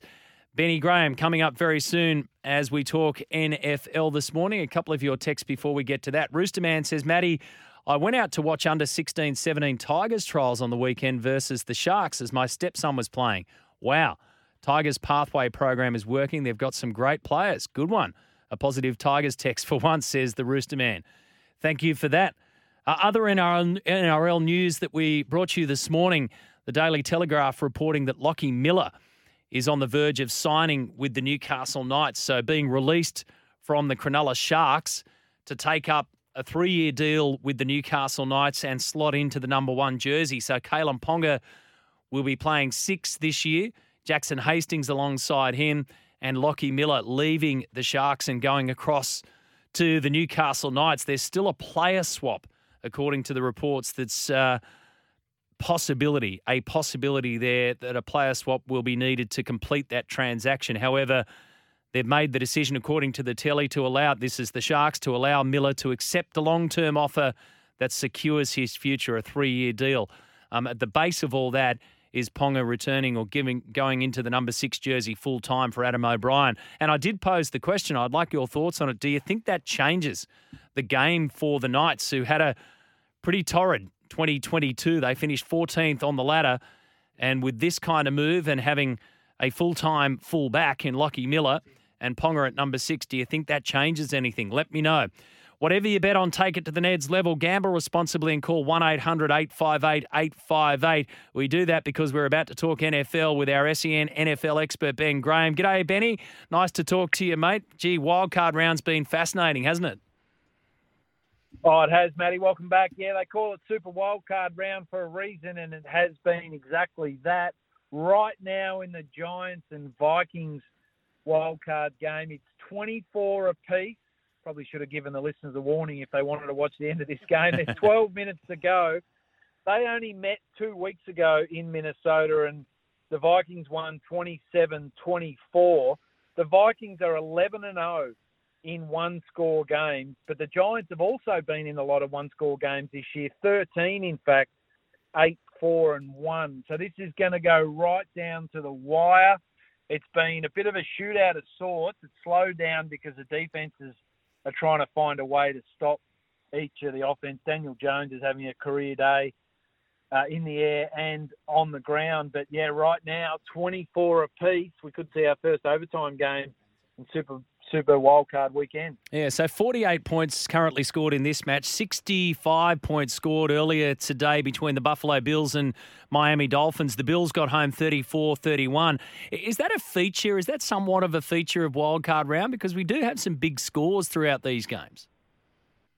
Well, generally you see some lower scores, defensive kind of games in playoffs, but the way the NFL has built it with the rules. It's a quarterback league. They love the high scoring, and it's exactly what we're getting. I mean, that Dolphins-Bills game, the Bills started that game like we thought they would. They were 14-0 in the blink of an eye. But then the Dolphins found a way to get back in it. They picked off Josh Allen twice. They recovered a fumble and returned it for a touchdown. And the Dolphins took the lead and had themselves in a winning position at the end of that game. They were 4th and 1, but they've got an inexperienced third-string quarterback, Skylar Thompson. Didn't understand that the play clock was about to expire. They had their opportunity to at least get themselves into field goal range to tie this game up. But a delay of game forced them back to 4th and 6, and they weren't able to execute. The Bills hung on, and they were heavy favourites too. So the NFL has a funny way of producing these close games, particularly in the playoffs, but the Bills live to fight another day. And everybody's still talking about Jacksonville's incredible come from behind. So they were 27-0 down, and they come back to beat the Chargers 31-30. It's the third largest comeback in NFL playoff history. An extraordinary game, extraordinary turnaround too. And you mentioned it's a quarterback league, and the quarterback for the Jaguars, Trevor Lawrence, had to really fight his way back into it, and talk about turning things around. It was extraordinary, his performance. This is an example. When a team gets up so heavy on an opposition, they can try and shut it down, run the ball, take some time off the clock. But the Chargers' problem when they led 27-0 is that they were unable to run the football. Yeah, their defense did a great job. Before the half, the Jaguars did score a touchdown, but Trevor Lawrence, 4 interceptions in the first half.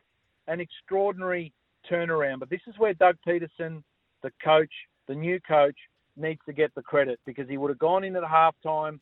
He talked about they needed to keep chipping away one play at a time. He was able to settle Trevor Lawrence down, and they approached the second half with a new mindset. And he absolutely dominated that second half.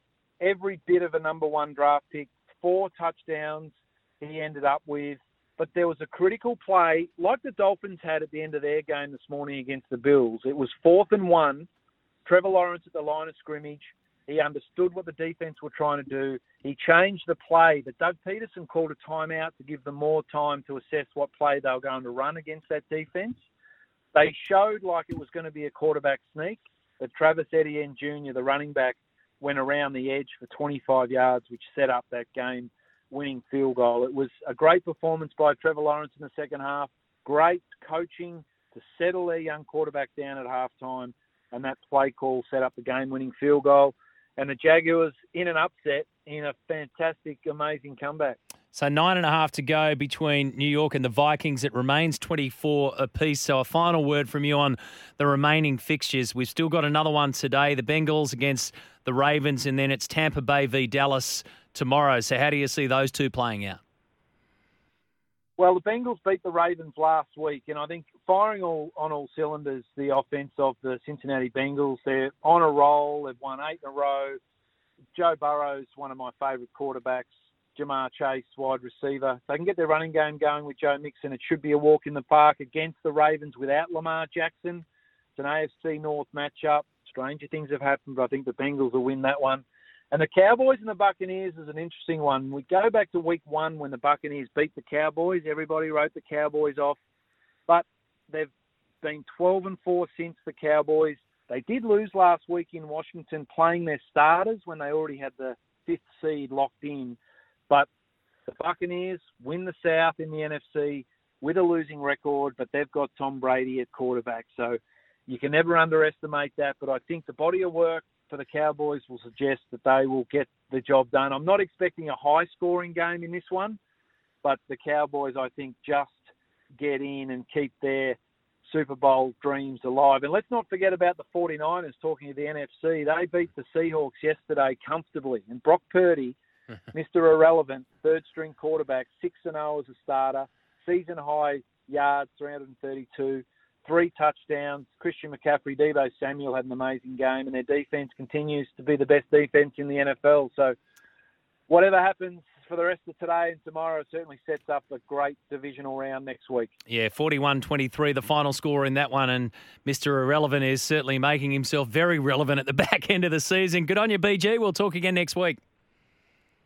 Thanks, Matty. Enjoy the rest of the weekend. Ben Graham there. Whatever you bet on, take it to the Neds level. Gamble responsibly. Call 1-800-858-858. 24 apiece, 8.5 minutes and a bit remaining between New York and the Vikings. 24 all. So we'll keep our eyes on that one. Play underway at the Australian Open. Coco Gauff has held serve, so she leads the way against Siniakova, 1-0 in the first set. 0457736736. We're shooting from the hip on all directions today, folks. There's all sorts of stuff going on. The one-day international is underway now at Allan Border Field, or about to get underway at Allan Border Field. Yes, it is. So Pakistan batting first here after Meg Lanning won the toss and decided to bowl. So lots of live sport for us to talk about. Your thoughts around Eddie Jones as well. Gary says, Matty, good luck to Eddie Jones. Also, is it possible that Dave Rennie might finish up in the New Zealand camp?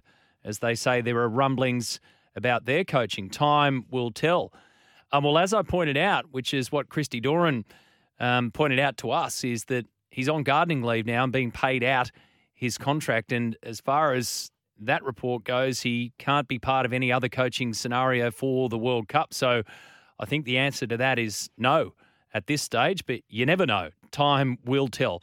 Thank you for that. 18.5 minutes after 11 for our Sydney listeners, 18.5 after 10 for those tuning in Queensland. Back after this on The Morning Show. Welcome back. First wicket has fallen between Australia and Pakistan. So the Aussies have struck early here in the one-day international series getting underway at Allan Border Field. So the first of 3 matches, Muneeb Ali has been dismissed for a duck. So Darcy Brown strikes a catch from Sutherland in the outfield. So Annabelle Sutherland takes the catch and Pakistan are 1 for 3. So 1 for 3 after what's that? That's in the second over. So 1 for 3, Australia won the toss and chose to field. Meg Lanning's call to bowl first has paid dividends early. Ali gone for a duck, caught Sutherland, bowled Brown. Play underway at the Australian Open. Coco Gauff and Siniakova on serve at the moment. Gauff leading 2-1 in the first, with Siniakova serving there in the 4th game of the first set. So it's all going on here on The Morning Show. 0457736736. Now, yesterday at Belrive Oval, we had this incident between, well, it turned out to be between Matt Wade and Davey Warner. Just as I got to the SCG to cover the Sixers v Scorchers game, this was happening. So we kind of saw it almost a little bit too late, because then we started commentating the game. We couldn't work out what really had happened aside from the push and shove. And one of our listeners texted in to say, it appeared as though, I think it was Matty Wade had something in his eye and Chris Green was bowling. Tim David was at the other end and Wade wasn't happy that it was moving on and Green wasn't happy. So that's the sort of scenario. What happened at the end of all that was a little bit of back and forth banter, and then Warner and Wade kind of got face to face and Davey Warner just sort of pushed him away. And, you know, it was, oh, this is inappropriate and all that kind of stuff. It was play on. There was nothing to it. But it was good to see. So let's get to the bottom of it a little bit. I mean, was it a stoush? Wasn't it a stoush? Was it really a worry or not? My opinion, nah. Bit of fun, maybe. Little bit of heat at the moment. Everyone's standing their ground, which is cool. Here's Chris Green explaining what happened on Channel 7. I think we're all right. I can't hit him. That was more my frustration.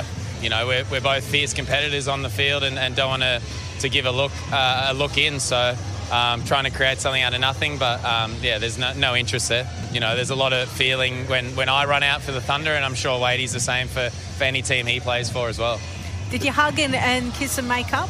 For me, there's nothing to make up. There's no issue. I mean, honestly, if you want to keep digging, there's nothing there. We both played with feeling on the field, as I said, and, yeah, I mean, I've got no issues with him personally, and, you know, we walk away from the game. It's off the field now. Well said, Chris Green. So that's the first time I've heard that, and I'm so glad to hear it. Well said, Chris Green. They went down, again, their third loss in a row, the Sydney Thunder, so... You know, you can understand why they're standing their ground out there. They're all competitors. They're all going for the victory, but, you know, nothing deep in it. It's what happens. I think it's simply because at the end of all that, like I said, Warner v. Wade, which is, I mean, that's UFC territory. That's where you put those two blokes. Let's hear from the other side. So Tim David, who had an extraordinary run, he finished with 70-odd off 40-odd deliveries. I mean, a great effort from the Hobart Hurricanes batsman, Tim David. He was out there in the middle of it all. So here's his take on it. Obviously, we know Wadey loves getting into the contest and being a bit feisty. Greenie was winding him up. They were suggesting I was going to get run out again or another run out. So, you know, I was just there trying to diffuse it, and they were just going at each other a little bit. So it was pretty friendly, to be honest. Everyone plays against each other so much. So, yeah, if it got a little bit further than that, there's no point. Uh-huh. Okay, so what we got from our listener was doesn't seem to feature in that one. It was just everyone winding each other up. There was also a bit of a man-cad warning last night at the SCG, and it was Dan Christian who was brought on for one over, took two wickets. The over before, while he was fielding, I'm pretty sure, and Dan, if you're listening to us, I hope you don't take this the wrong way, because I saw it, you were chasing down a ball. He's the oldest player out there. He was chasing down a ball. He actually motioned that he got the wheels going to get it going. Like, I'm the old bloke out here. Next minute, he's bowling and he takes two wickets, bang, bang, to essentially put the Perth Scorchers out of the game. Well, I mean, it didn't finish up the game, but it was a masterstroke from Moses Enriquez to put Dan into the picture. And he gave the opener, Stephen Eskenazi, a warning, a man-cad warning, and didn't hold back on it either. Stopped mid-action, didn't have a crack at the bails at all, but did turn around. It was clearly picked up on the microphone to say, hey, mate, that's your first warning. That's your first warning. So the man-cad issue is going to continue on because of the way that it's now in the rule book, as is what it is. They're going to continue to use it. 0457 736 736. The real incident was Wade having a crack about Green. Chucking happens to Greenie a lot, says Matt. Thank you. Either way, mate, they're all winding each other up.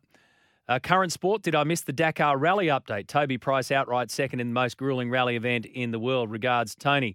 Thank you for that. No, you didn't miss it. Haven't got to that one in the morning. It was on my radar to update what Toby was doing, looking for another victory there in, you're right, the most grueling rally event in the world. I'll dig a bit deeper and try and catch up with Toby, and also my mate Molly Taylor, who was out there as well in the Can-Am side of that. But incredible performance yet again from Toby to finish outright second. It is a bizarre event. Grueling's probably the most apt word for it, Tony, but thank you for that. He's an absolute freak of the sport, Toby, and incredible at what he does. And to get through another one to finish in the top two for a former champion is extraordinary. So thank you for that. But it's been that kind of morning, hasn't it? 0457 736 736. New York now lead 31 points to 24 in this wild card match with 6 minutes remaining in it against the Vikings. More after the news. Thank you, Vanessa. We like to cover as many sports as we can here on what's been a very busy day back. First day back in the office, so to speak. I want to take you out to the Avondale Golf Club in Sydney. President Graham Houston is on the line because the Avondale Amateur kicks off. Well, the official practice round kicks off this morning ahead of round one tomorrow. It's got a long and storied history, this event, in a lot of ways, and Graham's always great with his time. Good morning to you, Graham. Great to chat. Yeah, thanks, Matty, for having us on. How's the course? How's the weather out there, mate? Weather's sensational, 28 degrees, and the course is remarkable given all the rain we had in Sydney over the last 12 months. So the team have done a fantastic job. It's looking absolutely schmick. So, 168 golfers descending on it as we speak from 8 countries around the world. Terrific. The history, as I mentioned, of this one. So you go back to 1951 when the Avondale Bowl was established, and the Avondale Medal has been played for, since 61, so 10 years later. Yeah. And now they're combined for the overall title, which came into effect in 2017. So a wonderful history, not only at your club, but in this event as well. Yeah, look, the club are incredibly proud of the part they play in the development of amateurs in Australia. And it's a world ranking event with R&A. It's a Golf New South Wales Order of Merit. It's Golf Australia ranking event. And for the women, it's a Kari Webb, part of the Kari Webb series. So it's a really important piece of these younger golfers' development and opportunity to play in these amateur tournaments. Master of the Amateurs down in Victoria, the Aussie Am last week, and of course the Avondale Amateur. So, no, fantastic events, and watching some of the talent is just amazing. These young kids coming through, and they hit it long too, don't they, mate? Have you made any changes to the course over the last couple of years? Well, interestingly, we haven't changed the course so much, but for the amateur, we actually trick it up on a couple of the holes, make it a bit shorter. Which is, gives them an opportunity to have a crack. So some of the par fours bring the tees a bit forward on one of the days, and that really opens it up, and you get a bit of an exhibition as, the brave-hearted have a crack, and, completely changes the course. So they're out there practicing today, round one tomorrow. As I mentioned, you've got the medal and the bowl being played for at the same time for the Avondale Amateur overall. Who do you think we need to look forward to or take a good look at over the next couple of days? Yeah, tough one. When the top 20 for the men come in with a +4 handicap, there's a few to choose from. Yeah. And the women aren't much behind them. The 50% of the field have got a +2 handicap or better. So, but we've got Kazuma Kabori. He won the Aussie Am last week, young Kiwi from Rangiora. John Goff from England, master of the amateurs down in Victoria, winner last week. He's the 2021 English amateur champion, who his brother also won.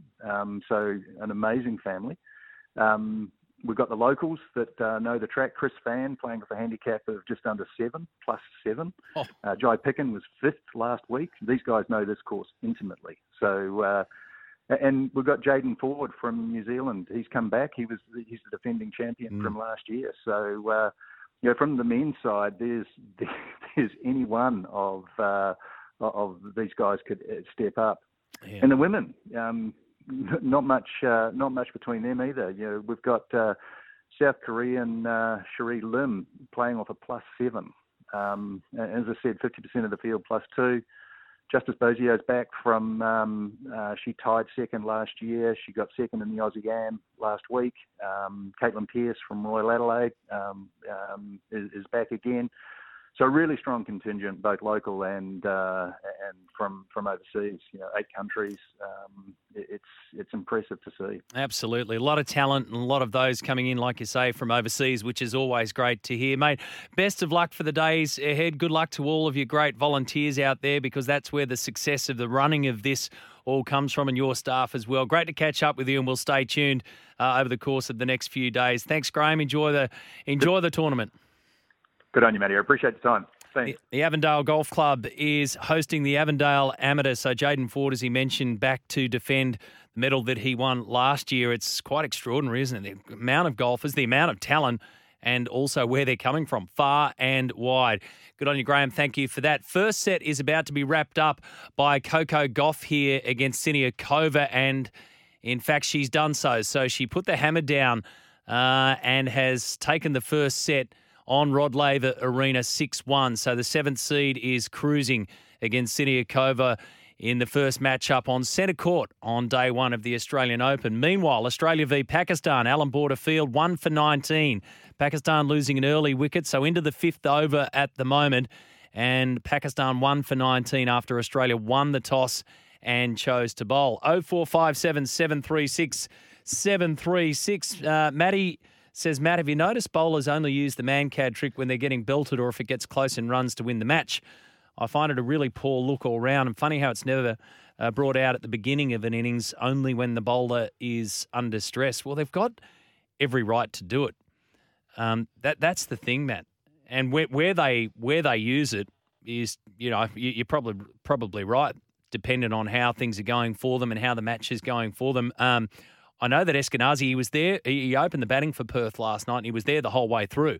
He was there at the end of it when they just fell short. But by the time that Dan Christian called him up on it, he was well and truly leading his way out of the crease, as in good couple of feet. Now, if Dan Christian had stopped and thrown the ball back, he would have been out. So you're right, there comes a point as to when they want to use it, and obviously they're only going to use it when it's a time in the match where it's going to work in their favour, or they just want to call up a player. But it's there to be used now. And as much as the spirit of the game argument goes around, and I'm involved in cricket at a coaching level at the moment, as much as that argument is there, the fact is it's in the rule book. So if you want to go asking about the spirit of the game, then do we ask about other rules in the game as well? I mean, what about the six that hit the roof at Marvel Stadium the other day? Shouldn't that be a dead ball? Darcy Brown's just taken another wicket here. So 2 for 19 is the score. So another wicket has fallen for Pakistan. And just getting a replay of it, and it's another catch. Caught and bowled? Yes. Great effort from Brown. So the ball popped up. She was well and truly in her follow-through, and she's hit the deck pretty hard in taking that just to her right side. So Armin's gone for 4, caught and bowled Brown. Australia sending Pakistan into bat, and 2 for 19 after 5.2 overs. As they go to the second set on centre court, Coco Gauff taking the first 6-1 against Siniakova. All going on, Tommy. Guns blazing, NFL, tennis, cricket. How good is this for a Monday morning, Matty? 31-24. The Giants lead the Vikings with 2.5 minutes to go. So New York 31-24, still play to come here in the final stages of this wild card match. The Vikings are fourth quarter specialists, so this season, Matty. Ooh, are they? Kirk Cousins can lead a comeback this year. So there's been some comebacks. Yeah, there has been plenty of comebacks. So just watch this. This 2.5 minutes, Mark, you probably let me know. Let's go for about 15 minutes here. Yeah, 15 to 20. The amount of hard reps we need to get in for the end of the game. Yeah. Sure. The next game doesn't kick off till 12:30, so they've got all the time in the world. They'll be taking every commercial break they can. NBA and NFL, the amount of time they can spread out for the last 2 minutes is you think NRL have got some time-wasting problems. Yeah. NFL and NBA is on a whole different level. Well, this next 2.5 minutes could have kept me occupied in the car at the car park last night at Fox Studios. So it's 11:41 right now. I wouldn't be surprised if this goes until we finish the show. Ooh, okay.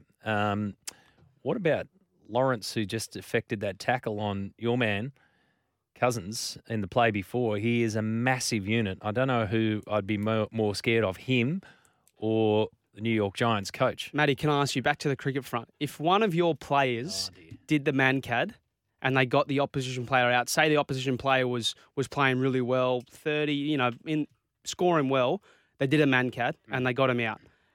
What's your reaction as the coach sitting on the sideline? Because I am all for man-cad.